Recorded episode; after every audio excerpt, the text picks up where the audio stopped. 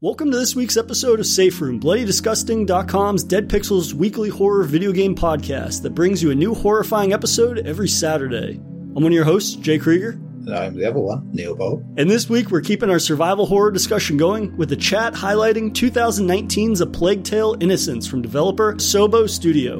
And fair warning, we'll be delving into all manner of spoilers in regards to the game. So, last week's chat about Alien Isolation uh, kind of inspired me to seek out yet another survival horror stealth game that I had somehow previously missed, uh, that being the third person dark fantasy stealth adventure, A Plague Tale Innocence. Has the player take on the role of Amicia de Rune, a girl from noble descent whose homeland of France is under siege by the English Inquisition during the Hundred Year War. To make matters worse, the continent is ravaged by the Black Plague and a mysterious supernatural force that manifests itself in horrifying swarms of rats that blanket the surrounding area. Now, after their family is slaughtered by the Inquisition, Amicia and her young brother Hugo are on the run and must contend with the dangerous French countryside and Hugo's mysterious condition. So, I played this back when it came out, I think.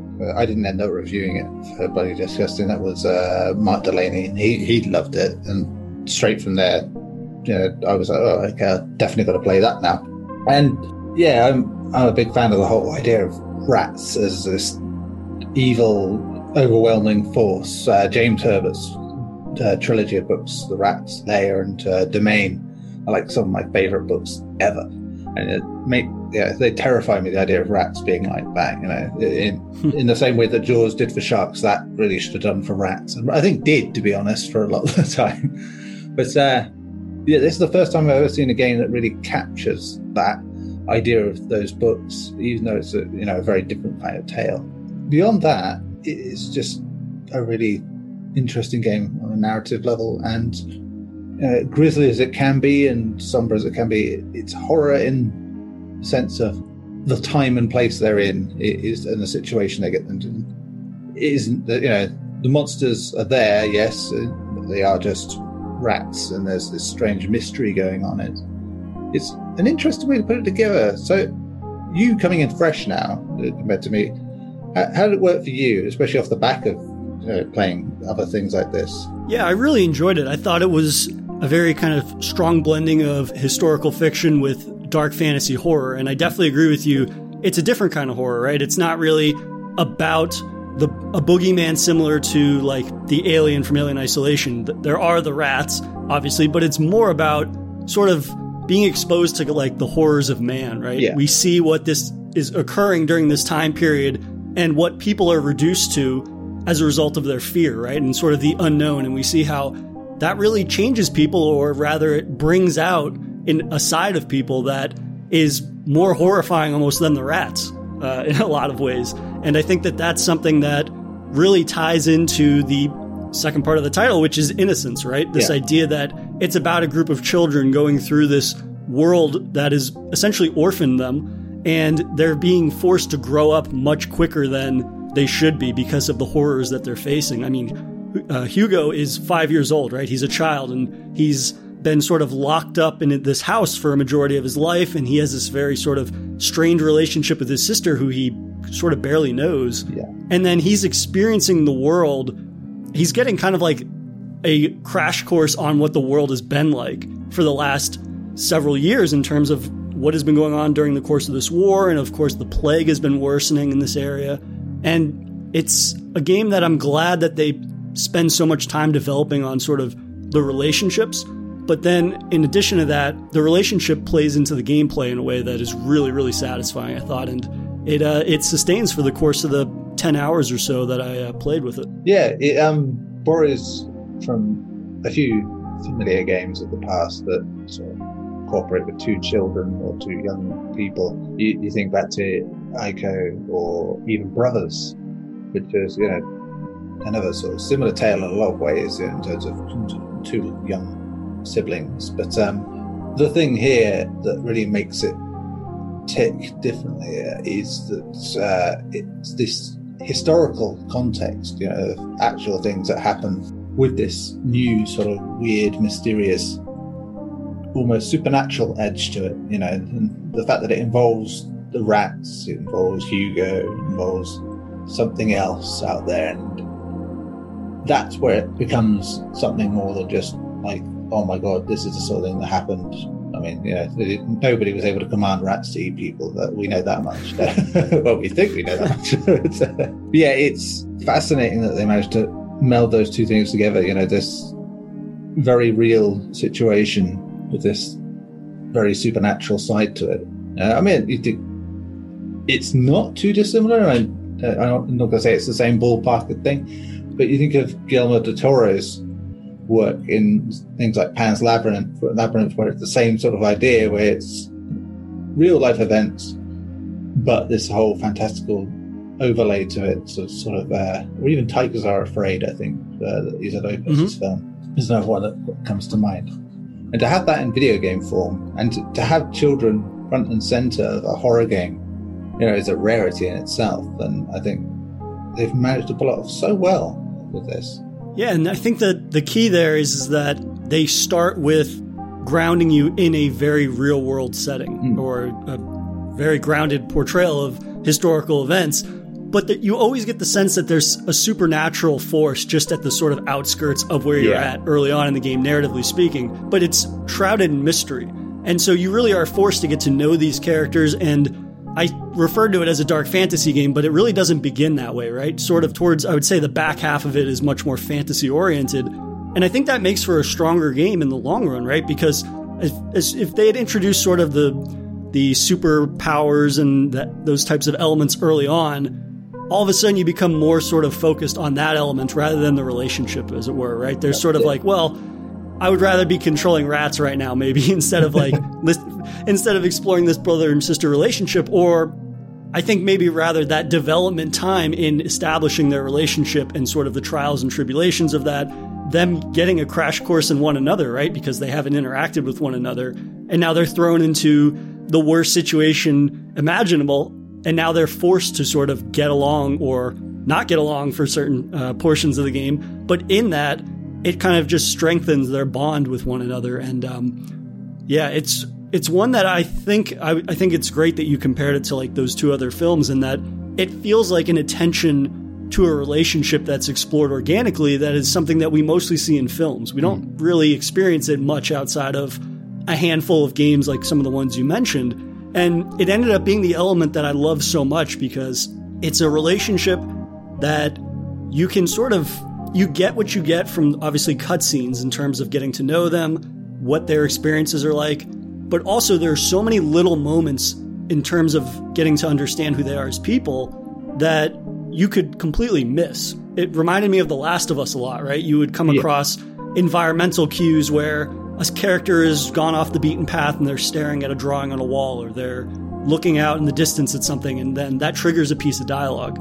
And I love that I it made me want to explore environments more to search those out because I wanted to know more about these characters and they're always sort of like inconsequential little bits of dialogue, right? Hugo's never seen um, bubbling in the water. He'd never seen ducks before or something like that. And it's kind of these little cutesy adolescent coming of age moments that don't add a whole lot to the overall narrative, obviously, but it showed that I was invested in these characters that I wanted to know more. And I think that had the developers tried to kind of shoehorn lots of little moments like this into cutscenes, you you kind of can almost just see what they're doing, right? It's not yeah. really organically explored, and then it sort of would drag out those cutscenes even more, which then I think would kind of interfere with the pacing, which I think was pretty perfect for this. Yeah, and you know, those little light-hearted moments and the little bits of joy that you get are, I find, are impactful because you know when you look at the, the world otherwise, there's so much death and destruction around. You know, bodies piled high in some in one particular area is like uh, bleak as you can get. You know how bad things have got. You know, victims are everywhere, just left in, in piles, and rats are just left to do their own thing, and it's to have those little moments of respite is necessary because you, you don't want it, the road here. You know, this isn't going to be that. It's right. not going to be that bleak. And you know, as much as they are losing a part of their innocence in this, you know, and having to go through this, they still have moments of being able to be children. Yeah, there have to be those moments of joy, right? Otherwise, yeah. it kind of just portrays getting older as being awful. yes.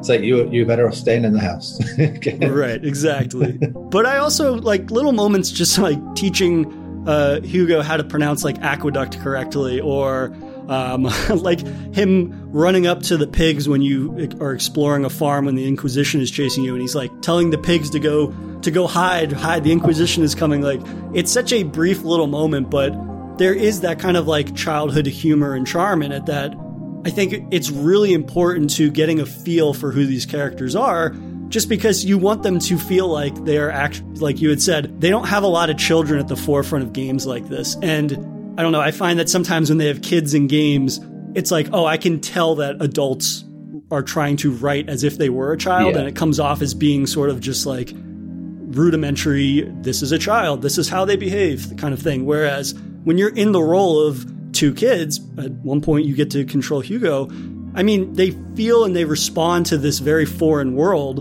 and it's foreign for us as well, that feels just very natural. And it feels like these are two people that you care about. So that way, you might, I, at least for me, I was more hesitant to sort of maneuver, um, not to maneuver carelessly around the rats, because then I have to watch these two kids that I've become the protectors of essentially get get swarmed by the 5,000 rats, and it's awful and horrible. But it's one of those things that it actually affected my level of caution when playing a stealth game, which obviously you always have a certain degree of, but at the same time, I was like, oh man, I really don't want to watch this little kid get eaten by rats again. Yeah, and you know, the fact that they are largely defenseless, uh, apart from apart from having the slingshot, which you know, is useful for various things, but it's not going to do much good when you've got hulking soldiers coming after you, in, and uh, you know, it's not going to help you with the swarms. You know?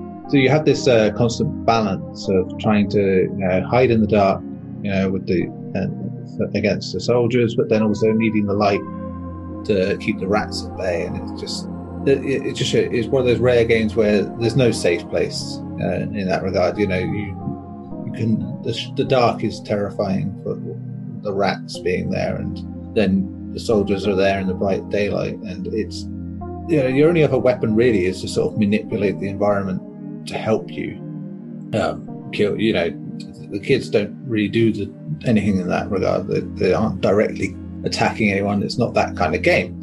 Uh, mm. Which you know goes back into what you're saying about how vulnerable and cautious you end up being with the game anyway, because that you don't want you know their limitations, you know what they cannot do, you know what will happen if you let them go too far.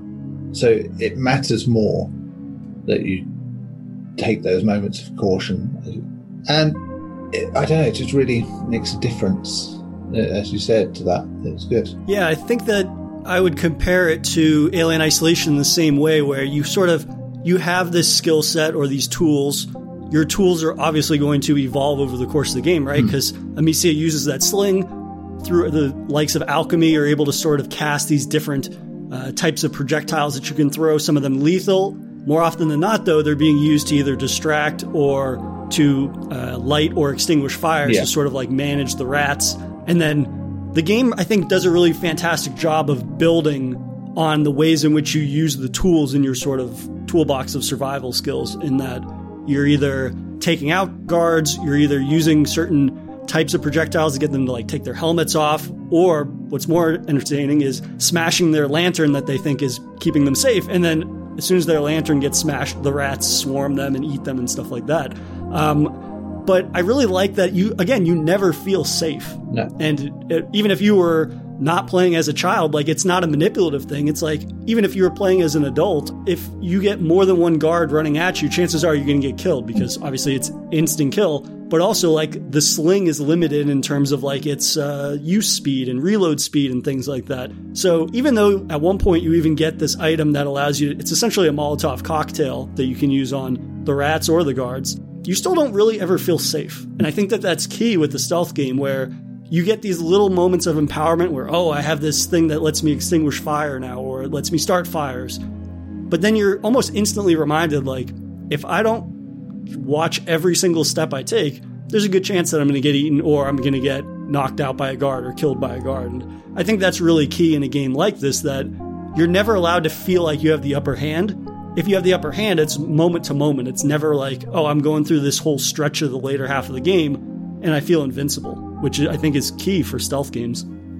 Yeah, I mean, you couldn't do that with this story in particular, and uh, right. I think I think the developers themselves had said that you know, The Last of Us that you mentioned earlier was an influence in what how they did things, and especially in terms of how you think Ellie is dealt with in that first game and how vulnerable she feels even when she is with weapons uh, at that point later in the game.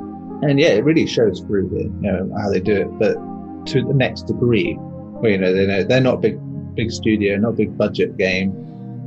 They know that they're going to have to take some sort of shortcuts to make this, that, have that feel and I think, you know, having them be largely defenseless and, and have very limited weaponry like this is the perfect way to do it all the way through. Because why you change that, the story doesn't really work after that. You know, it wouldn't be the first game to make that mistake where, you know, you're vulnerable, you're vulnerable, vulnerable. Then, you know, you're driving a mech by the end of it for some reason. and, and taking on giants. And it, yeah, see, they, they've stayed true to their vision throughout, and I think that is admirable. You know, it, it can be used as a criticism, maybe, you know, that it ends up being largely the same sort of experience throughout, but given the length, which isn't, you know, by most game standards, it's fairly short, I think it does just the right amount. You know, it's it doesn't outstay in, itself. You know. Yeah, I think also what's key to this, which I think I appreciate about, a lot more about modern stealth games, and obviously it's with that genre evolving and more of the capabilities, that you have more options, right? Just because you get spotted doesn't mean it's automatically the end of a mission, or you're just, or you just have to stop and reload a save point if you want. Like you can still make mistakes and get caught, but then the tools that you're given at least, they make it viable for you to have a backup plan, right? Sure, sometimes you can fall back, you get spotted, and then you take out the sling and you take out the guy that's pursuing you. You duck into some high, tall grass, and then you disappear, and the other two guys can't find you, which is totally viable. And I always like having that in my back pocket or knowing that it's an option, even if it's not my first choice. Yeah. Like a majority of the time, I was not going with the the rock projectile just to take out guys with headshots. I was always kind of looking for the more creative means with which to dispatch of them. Right? It was either uh, smashing their lantern or extinguishing a flame that was near them so the rats would go towards them. Um, and I just loved that for as linear as the game is, and there are very few sort of like wide open environments, it's very different, again, not to compare it so blatantly to Alien Isolation, but in Alien Isolation, at least, you had these larger environments that you have to traverse, but you have at least three or four different means with which yeah. to go through them and carry out different uh, stealth plans and things. And while this game is much smaller in the scale, I found that I still had a, a handful of viable options for dispatching the guards. And I really, really liked that element of it because it allows me to get creative with it. And then if I'm going to try something out that maybe doesn't work or I miss or I'm sort of like cocking my sling too much and then it kind of like fires off to the side and it's not accurate, I always have that sort of that foolproof backup plan in my back pocket. So I found that the game really sort of fosters creativity in a way that is rewarding because I mean, who doesn't want to watch Inquisition soldiers getting uh, eaten by rats? yeah, you know that's the thing again. You know, the, the, children's only real means of proper violence for a large portion of the game is to just have to turn to rats. You know, which is still a danger to them. You know, they don't have that control that they, uh, enough that the rats wouldn't just do the same to them. So you know having a weapon that can pretty much turn on you in an instant is, is another fascinating sort of part of that little thing they're going for. Since we've mentioned the rat so many times, like I need to say that that is one of the coolest sort of recurring gimmicky enemies uh, or tech rather in just how it is employed in the game because for me every single time a massive swarm of rats shows up it feels overwhelming yeah. and you never really lose the sense that oh this is like a literal swarm of rats and seeing them sort of just like scurry around you and they kind of do this little dance where they if you're standing by a light source they will scurry right to the edge of the light source and then back up. And for me like that always caught me off guard because for half a second i would always be like oh shit am i still in the light? Am i in the light? And then they would immediately back up. And it adds a great deal of tension to a game that like we said is not traditionally scary for a horror game. Again, it's more about sort of the world and sort of what we learn about people that is horrifying. But that was an incredible way to kind of foster tension throughout the game and to build on that like the rats evolve throughout the course of the game right? The further into you get first it begins just as a swarm. You don't want to get caught in the dark otherwise they'll eat you. But then also they start i think it's interesting that it scales with the uh, supernatural elements of the game right? Because then you have just swarms of rats which are in the thousands and then it gets to the point where they basically like can turn themselves into like rat tornadoes where they're just a spiral of rats that moves towards you and it'll and if you don't sort of like throw one of those little molotovs at it it'll get you. But also like they develop the ability to knock out light sources which i think is really interesting and i wish the game had introduced that more because or earlier on at least because that was incredibly nerve wracking when you've spent all this time lighting these sort of bonfires or torches because you feel a sense of uh, over over safety with that, mm. and yet all of a sudden just a swarm of rats just comes through and fucks that plan up, and then immediately you're scrambling or to craft another uh, set of an igniter or whatnot. But yeah, the rats in this I think are really fantastic. They really are, and um, the way that they do evolve, you know, whilst it's you know a bit exaggerated again reminds me of James Herbert's books in, in terms of you know the rats are smarter than normal rats, and they learn throughout the each book how to do how to get where they want to go and do what they want to do. Just as humans have figured things out, they're off again doing their own thing and uh, finding a way to eat everybody. it's it, it it's it really works well. Again, it is just remarkable how. Uh, unsettling it could be. And I think again, this we we say about the game being streamlined and a lower budget. The only way you can really tell, I think personally, is just through the fact that the gameplay has a very small scope. You know, it's like you can do this, this, and this in a small environment. You are sort of going through corridors constantly that are disguised as, you know, scenes that you you know these grisly looking scenes. But um, to look at it, to hear it, you wouldn't know it. You wouldn't know mm. that. You know, if you were just watching at a glance, you'd think this is you know some big budget game because they've done a lot with a little. You know, I think sound design is uh, particularly impressive, and the rats being part of that. You know, the, the constant cacophony of squealing you hear from them. It's like is just yeah, it, it sort of pricks, prickles your, your skin a bit when you, you get to it. Um, and I think before this, you know, the only time that really rats were utilized like this in a swarm was probably in Dishonored. Yes. And you know that that was kind of that worked quite well. And again, it, it is a similar sort of thing because it, were plague rats. You know, there was mm. a very similar disease-based storyline uh, going on in the background of Dishonored. But uh, here, you know, they they have been given everything. You know, the way they're animated, the way they sound, the way they move in general is just the most unsettling depiction of rats in, in any game. You know, for it's a swarm. It is is exactly what it is. It it's you know they are the piran- land piranhas, if you will. it's like they, yeah, are just absolutely. You don't want to dip your toes in the water, the the dark uh, as it goes. Otherwise, you you are just going to be taken down to bone. And yeah, and then it is just a credit to what they've managed to do, you know, to make it sound and look so you know, impactful. A perfect example that kind of melds a lot of the elements together that you just mentioned in fantastic fashion is this scene when you're going to that castle, which essentially becomes sort of like a hub world, right? Mm. And you're on the cliff side. And the cliffs that you need to pass through during this massive lightning storm are covered in swarms of rats. But it just so happens that there's lightning striking mm. every couple of seconds.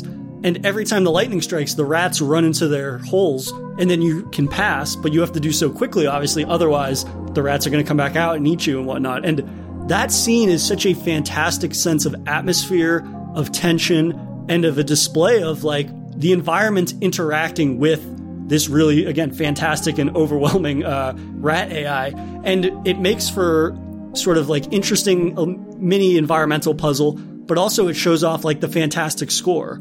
Um, and I think that the game itself has this tremendous score that I think the music really complements. Again, you said they did a lot with very little, but the music almost makes you feel like you're in this larger than life fantasy epic in a way oh, yeah. that I think contrasts really, really nicely to the scale of the game, right? And I think that it's very rare that when a developer goes from making something like Crew 1 and Crew 2 to this, which is very much outside of their wheelhouse, it's I, again like it takes a lot of restraint for I think a developer that's like, "Oh, we should do this dark fantasy game."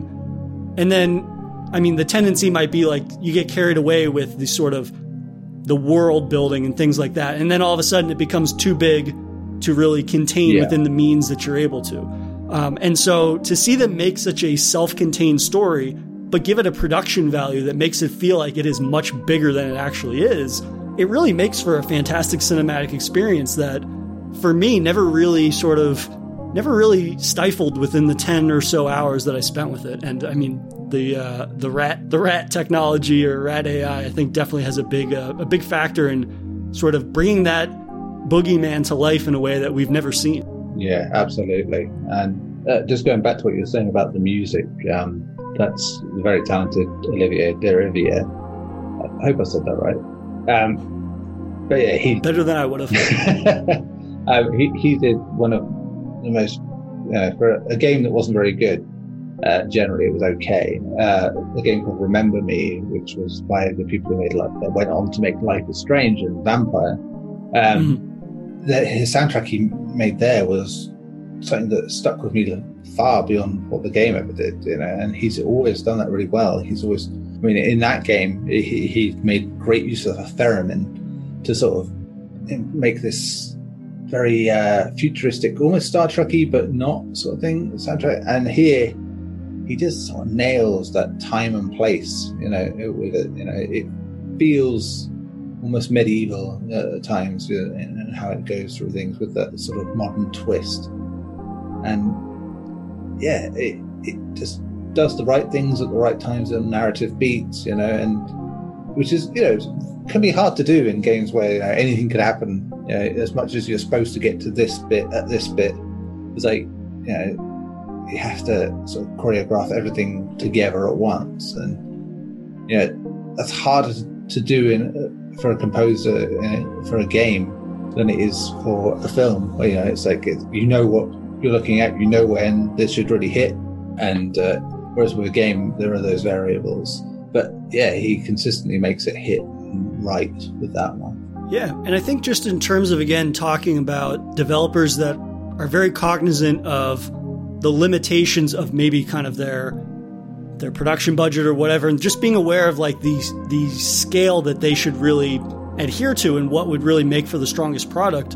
I think I really really love how much of the storytelling is optional in this game in terms of like building up the world, right? And I think that I keep coming back to like how strong the pacing is and I think that that's because a lot of the information you can learn about the world is derived from the environment or it's mm. derived from the little sort of, uh, I think they're called curiosities and artifacts, which are kind of just collectible items, which I mean, generally, I don't really go, I don't chase after every single little collectible or whatever because it's like, okay, I get an achievement or a trophy or whatever, and then that's it. There's nothing really else that you can say about those. Yeah. But in this, there's a good, like, I don't know, paragraph tied to each of them when you investigate them in your inventory. And they really do flesh out the world in a way that I really respect because there's no real instance in the overarching narrative where they could include these little details and it wouldn't sort of bog things down. I think the sort of the cutscenes and the overarching narrative that the game has, it does really a really great job of just telling you enough to keep you on track in terms of like what this game is about and the story and all of these things. And the little background sort of tidbits that you learn about really help to flesh the world out in a way that it makes me want to search for them, which is not something that I normally do. Um, so that's a reward in and of itself. Like there's one where you find uh, incense, and then I read about it, and it talks about how people in this period of history would use it to burn away bad aura mm. or something like that. And I was like, okay, but then the next sentence is like at the expense of potentially burning down their entire village. and so there's always this sort of like little dark humor twist to it that it really exposes a lot about the time period. I mean, they're talking about the plague times. And then you find this thing called like the Vigor of Four Thieves, which details this little story about these thieves were breaking into plague homes, they were stealing, and when the police finally caught them, they asked, How are you able to not get sick from breaking into these homes? And so they tell them the ingredients in this vigor that they take. And they said, Okay, if you tell us, we won't kill you. And of course, as soon as they tell them, they kill them or they execute them. And so it really tells you a lot about the time period and just how there's this sort of the hard knocks of the plague times and things like that, which you then get to see in a cutscene, right? When the kids go to that first plague ghost town, they see that the people there have been burning women alive at the stake and they're blaming them essentially for spreading the plague. There's sort of this um, this like xenophobia towards people. I think they refer to them as travelers, where yeah. it's like, oh, if you're not from here, we're going to blame you for it. Um, and I think that that scene has a lot more sort of, it's just a lot bleaker than just being like something done with a cinematic moment in mind. When you sort of get more context for what the world is like, you're like, oh, this actually is pretty believable that this is not just sort of this isolated event. Mm. I feel like this could happen in how many other towns are there in this country where this is happening? Um, and that really immersed me into sort of just, again, how bleak this world is and this time period is. And yet, in these two kids, every time they have that little moment of sort of like joy filled adolescence, whether it be sort of environmental storytelling or a cue, it really just sort of like gets me, it like picks me back up and it gets me yeah. ready to sort of explore more. It never sort of completely drains me and makes me want to stop playing. Yeah, it, it's, it's necessary respite.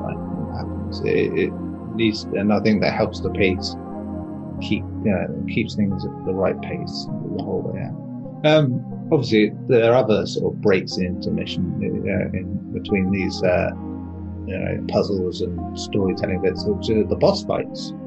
And uh, how did you find the boss fights in this? You know, fairly mixed on them. I think that like the first boss fight that you have is essentially with like a heavy, mm. it's like a heavy soldier basically who's wearing armor, and at first I was like, okay, I get it. You have to knock these sort of latches off of his armor. You have to do that three or four times until his head is revealed. Yeah. And then you can slingshot him in the head to kill him. And initially I was like, I, I, see what they're going for here. I hope I don't have to do this like 10 more times because I could see that being a recurring thing. And yeah. I think you do that one or two more times. But not to just right away bring it back to sort of like the little tidbits of either dialogue or things from the environment that really sort of bring this world to life. If you listen to that character's dialogue, he's talking about, he's blaming the children essentially. He's saying, People like you killed my family. And then he says something along the lines of, When you're about to kill him, he says, like, send me to my family. And he became sort of like this tragic monster for me in a way where you're like, okay, this is a person that initially you see him burning somebody at the stake and you're like, he is a, a monster through and through. And yet, once you learn those things, he goes from being just like this evil monster to a evil tragic monster, right? You kind of are seeing how the plague and the time period is altering people. Um, and that was a moment that I think probably stood out to me more than either of the other two boss fights that are later in the game, mm. right? This one where you fight the Inquisition soldier who, at this point, Hugo has the rat powers, right? We yeah. learn that he is able to harness the rats and then you can kind of use them to kill soldiers or, in this case, the boss. And so this boss is able to like light his sword on fire, which sends the rats away, and then you kind of have to keep ex- extinguishing flames. Um, that one I wasn't crazy about just because it kind of felt very like repetitive in his movements, mm-hmm. patterns, and things like that. And it, I kind of was like, okay, I get it. I have to do the same uh, repetition four or five times, then finally he'll die. Yeah, it also felt like the most gamey moment. Uh, yes, very. I know the point is it's a game, but when you sort of stick to that you know, very narrative sort of path through things and things sort of fit together, and even the puzzles really do sort of fit as part of the story. It's like you need to keep going, so you need to get past this, blah blah blah. But that, yeah, did just feel like, oh yeah, here's the weak point. You've got to wait for this to happen, so that can happen. So you do. It's like you know, it takes you out of it a little bit. It's like uh, but you can't bowl. You you want a bit of variety in there, and boss fights are one of the easiest ways to do that. To piggyback off of what you just said, I mean, it is the section of the game that is least representative of the rest of the game. Yeah. Right. And I think that that repetition is really the key to what makes that feel the most gamey bit, right? Because there's no other enemies in the game where you have to hit them with more than one or two stones, right? Yeah. You either headshot them and then you move on, or you break their lantern and they get eaten, or you have to throw the ointment on their helmet, they take their helmet off, and then you kill them. Yeah. And so, yeah, I think definitely that's probably my least favorite of the boss instances, just because also, like, it's not that different from the first boss fight that you have with that guy that I was just describing. But there's no narrative.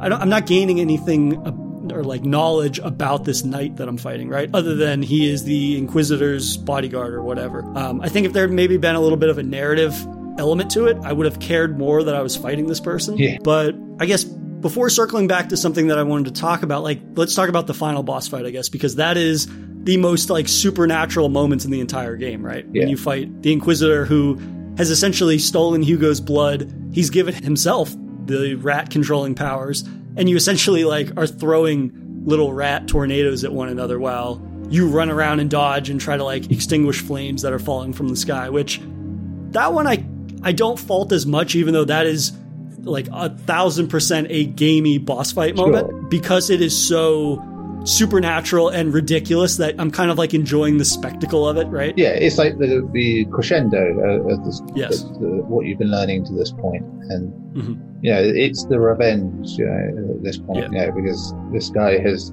manipulated all this to happen. You know, he is the reason behind the rats being quite so prevalent everywhere and going into places, and just so he can get what he wants, because he wants the same powers that Hugo has, and that's the way he's done it. It's basically in search of power, he has massacred you know, thousands upon thousands of people just so he can Mhm. get what he wants. And that, you know, again, is a very you know, disturbing point to have to get to.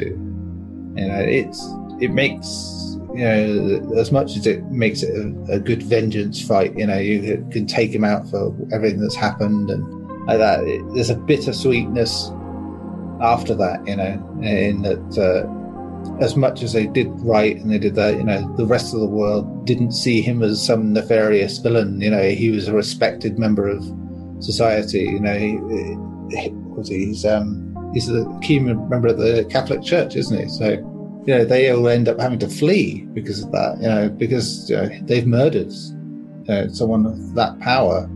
And as much as they were doing the right thing, that's not. Again, the kids are having to learn this horrible lesson that it doesn't matter to the rest of the world. You know, they, they don't know that. Yeah, I would like to see them try to explain why they murdered this uh, this inquisitor. Have to explain. Well, you know, he was stealing blood and then trying to like control rats. It was pretty fucked up. But yeah, you know. Yeah, first mention of rat tornadoes, they'll be like, get out. In you go.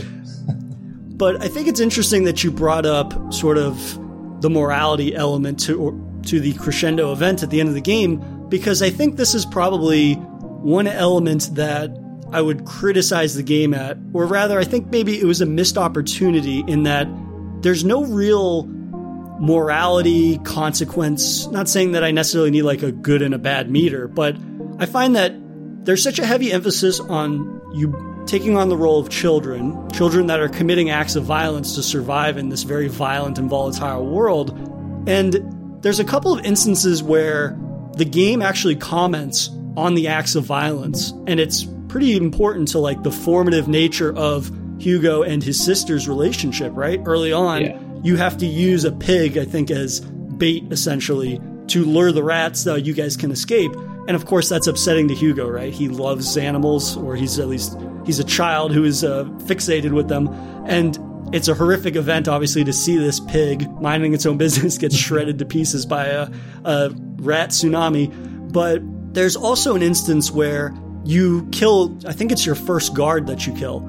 And another character comments on it to the degree she says something like, Are you trying to win the war on your own? And it's interesting because you can get through encounters without killing. Hmm. Not every encounter, obviously, but there's definitely instances where I chose whether it was a lack of resources or I just didn't think I could kill somebody without alerting the others around him. And yet it never really plays into the whether it be the narrative or seeing a reflection maybe in terms of how characters treat you other than that one or two moments of dialogue.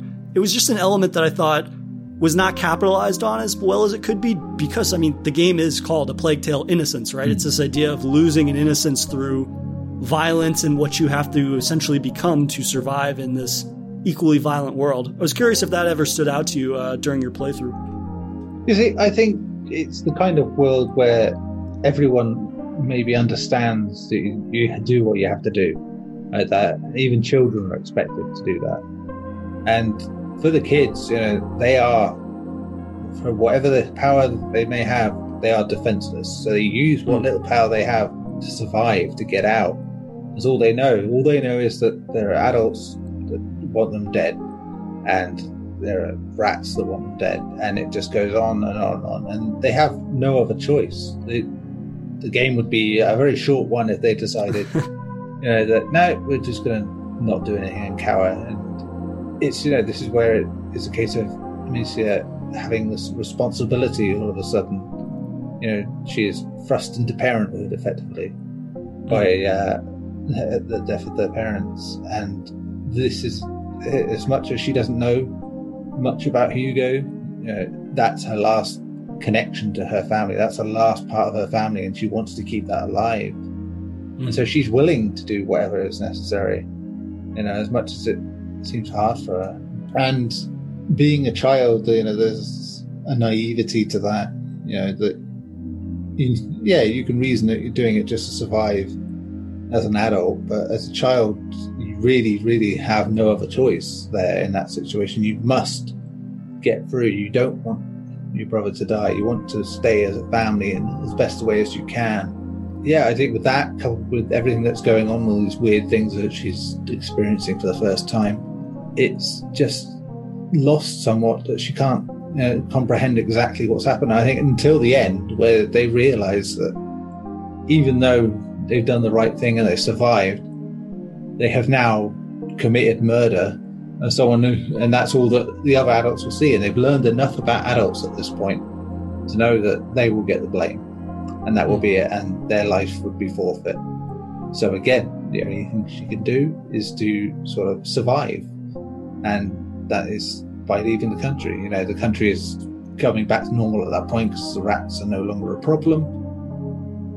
So they're, they're free to go and sort of get lost in the midst of it all. You know, and hope that by the time they sort of rebuild the country, that they won't really have noticed where they've gone. Yeah, it's kind of the uh, bleak reality of it, right? They just spent the entire game effectively ridding the countryside of this plague, both rat like and of the uh, Inquisition to a certain extent. Yeah. But then at the end of the day, like they've done this in service of now we have to leave. Yeah. Um, and I think that that is really the perfect ending for the game, right? Whatever, however we feel about the boss fights and their inclusion and whatnot, and that being the ending note, the game really does end on a in a way that it couldn't end any other way. I mean, mm. it's this reality that you have to flee the one thing that you so badly want to return to in a lot of ways.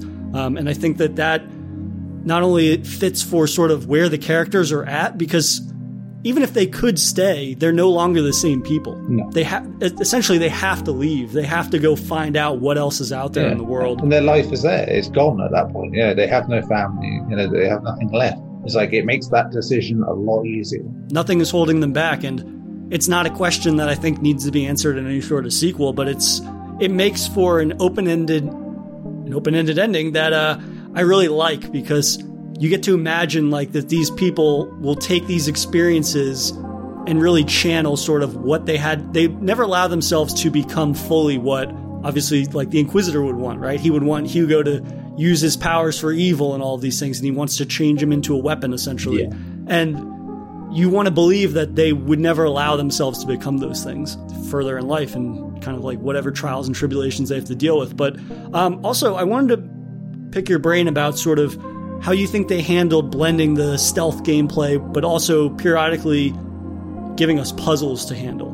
Uh, because I found that for me, while the puzzles never really stopped me for more than a few moments, like I was never sitting there like scratching my head, like, hmm, this is like the witness or something. I need to make diagrams. And it came at the right moment always. And it yeah. comes back to the pacing of the game. I feel that just as I was getting tired of taking out soldiers or there was some narrative beat, I was like, okay, this puzzle feels like a good sort of distraction. Yeah.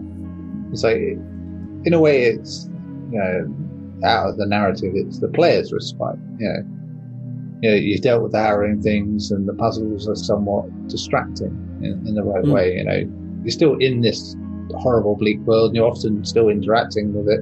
whilst solving these puzzles, because it usually involves trying to get away from rats and getting past them. So, but you know, it gives you a task. You know, it gives, as much as it gives Empty a, task, it gives this thing to do in the middle of all this that in the short term, okay, so we know uh, everything seems so far away and you've got to get all this way and do all this stuff. Right now, we've got to get across this bit and I've got to figure out how. And it, it's nice to have that sort of strategy.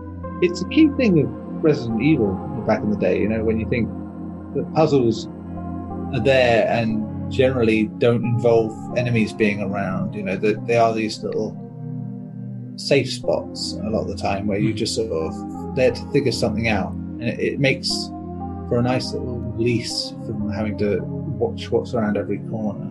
For a plague tale, it's interesting because you have like there's an instance where you have to cross, I believe it's um, it's a river essentially, and you have to sort of move this turbine, and you want to be able to level it out so you can run across the turbine and cross, and yeah. you're being pursued by soldiers. And even though the soldiers never show up, obviously, mm-hmm. it still feels like you're in the midst of a chase in a way.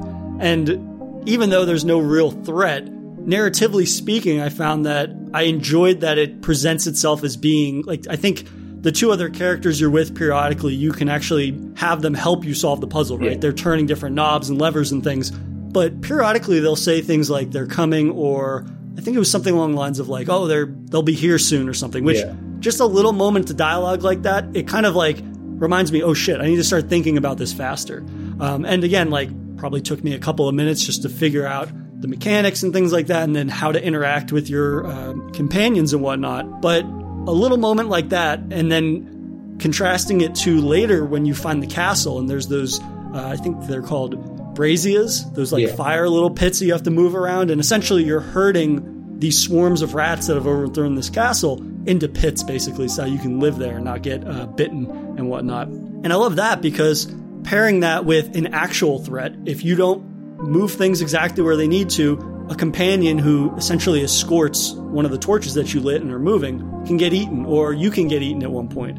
So adding like a death mechanic to puzzles, but not always have it be there, I find to be a nice contrast in that you can never feel too comfortable, whether it be thinking about what's occurring in the terms of the narrative or the sort of immediacy of the gameplay moments themselves.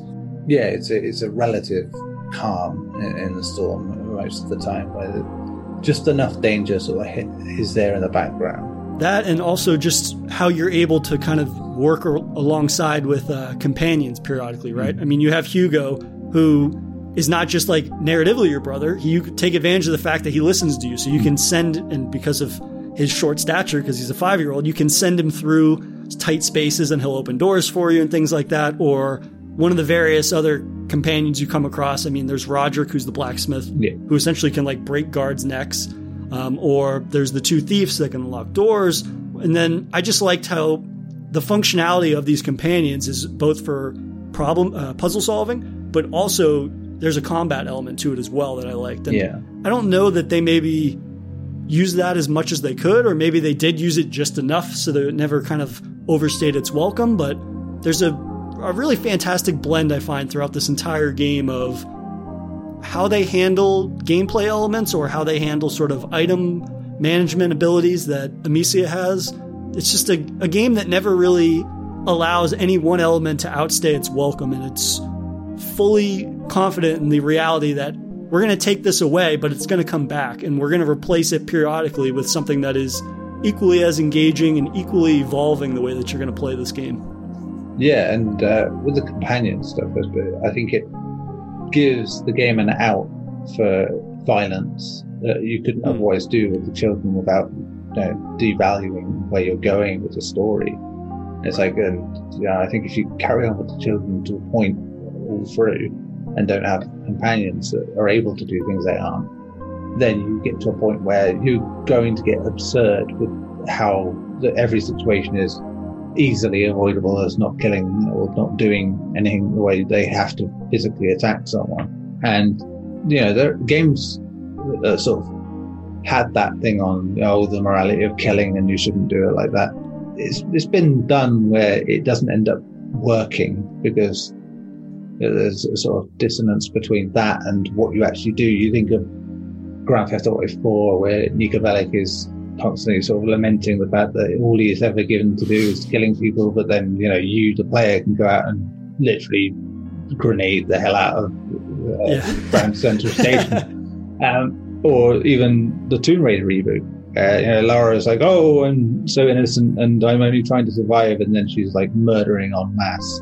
You know, it, it just, you know, it, you, you've got to draw a line somewhere. And this is a smart way of doing it. You, you can have a bit of violence, you know, that it, is player orientated to a degree, but you aren't really the one doing it. You know, you're doing you yourself as those characters are doing what you can to survive, but only within your own limitations. You know, she's not. You know, I mean, she's not going to go full Ellie and just go shiving people in the neck. It, right. It's like it's not that kind of thing. And I think it goes back to what you were saying about feeling like children rather than you know children forced to be adults because the writers couldn't figure out how to make them feel like children. I think as much as The Last of Us is very good, you know, that is a minor criticism I always have of Ellie is that yes, she lives in a world where you know oh, everything is terrible, but people are you know, children clearly able to be children in that world, mm-hmm. and it's like, but yeah, she's uh, from the off pretty much like she's an adult in a lot of ways in terms of how she yeah. behaves. Yeah, and I think that that really comes across in the fact that you are your means of whether it's killing yourself or facilitating the death of others is um, the sling, mm right? And you never like pick up a sword or a dagger. You're never jumping on, like you said, you're never jumping on a character's back and like stabbing yeah. them in the neck, and then what anything like that that gets kind of would really dispel the notion that it would get rid of the the innocence element because you would have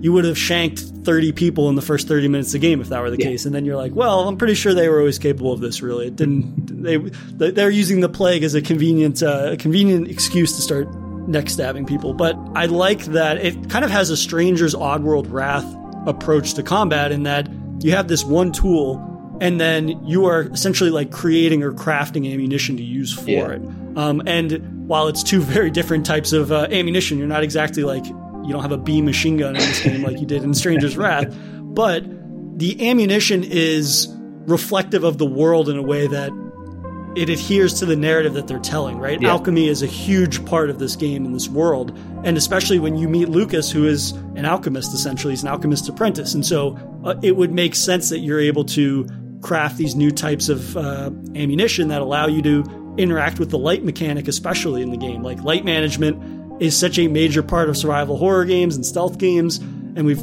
definitely talked about that in uh, Amnesia Rebirth and Alien Isolation. And so to see a different means of light management in this game be such a pivotal part to the genre as it is traditionally, but to introduce the element where you are extinguishing light, I found to be very interesting. And I don't know too many games that I'm sure there have been, but I liked that it was sort of going against the grain of what you would expect, right? Yeah.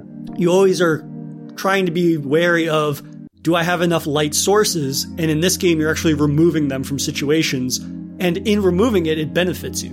Um, and I liked that in that it allows you to think to technically facilitate soldier deaths without you actually specifically being the one that kills every single one of them, right? It, yeah. would, it would be a little much if you were literally able just to kind of headshot your way through every single encounter. So seeing the enemies evolve and then the types of tactics you have to employ to kill those evolving enemies, I think really helps uh, sustain the gameplay and combat elements of this game really well. Yeah, absolutely. But uh, this is one of those games that, again, as soon as I finished playing it, I put the controller down and I was like, why the hell did it take me so long to play this? this is, I mean, again, like you, like you had highlighted, it's such a small scale game, but it hides its small scale so well and just yeah. the production value at every turn. There's never an instance where I found that like there was a character uh, dialogue or voiceovers that were like, yeah, I'm kind of seeing the limitations of the budget here and the amount again of kind of the scale that they're able to replicate of a major fantasy work with that score is I mean, I've got it on my Spotify now and I'm just yeah. like listening to it because it's so the range and emotions that it's able to convey really does match this game flawlessly in terms of really taking you on this emotional journey that you can feel growth in as the score goes on. And of course, it's intentional, obviously, but it just it's it's a fantastic sort of pairing with just how structured this vision was for this story. Yeah, I said I think the streamlining of everything allows it to sort of stay consistent to what it is. You know, it's like, well, that's not going to be for everyone. I think it's always admirable when uh, something like this can take, you know, stay true to what it wants to be throughout, uh, in, from in all facets, basically. So glad that you recommended I check this out because this is definitely one of those games that I could very easily see people overlook just because you could say something along the lines of, "Oh, it's another just third-person stealth game," but there's a lot of different layers to this in a way that I think will surprise people and there's so many different influences in this game that you can clearly see, and yet it takes those influences and it blends it into something wholly original. Yeah. Which is the hardest thing to do. I mean, you play how many games and you're like, oh, I see a bit of The Last of Us here, I see a bit of this and that. But then that game can often be regulated to, oh, it's a moment of uh, recreations or of clear inspiration. Yeah. Whereas with this game, I found that it blend, it blended all of those things together in a way that it makes something completely its own, and uh, my I'm better off for playing it, as it were. It.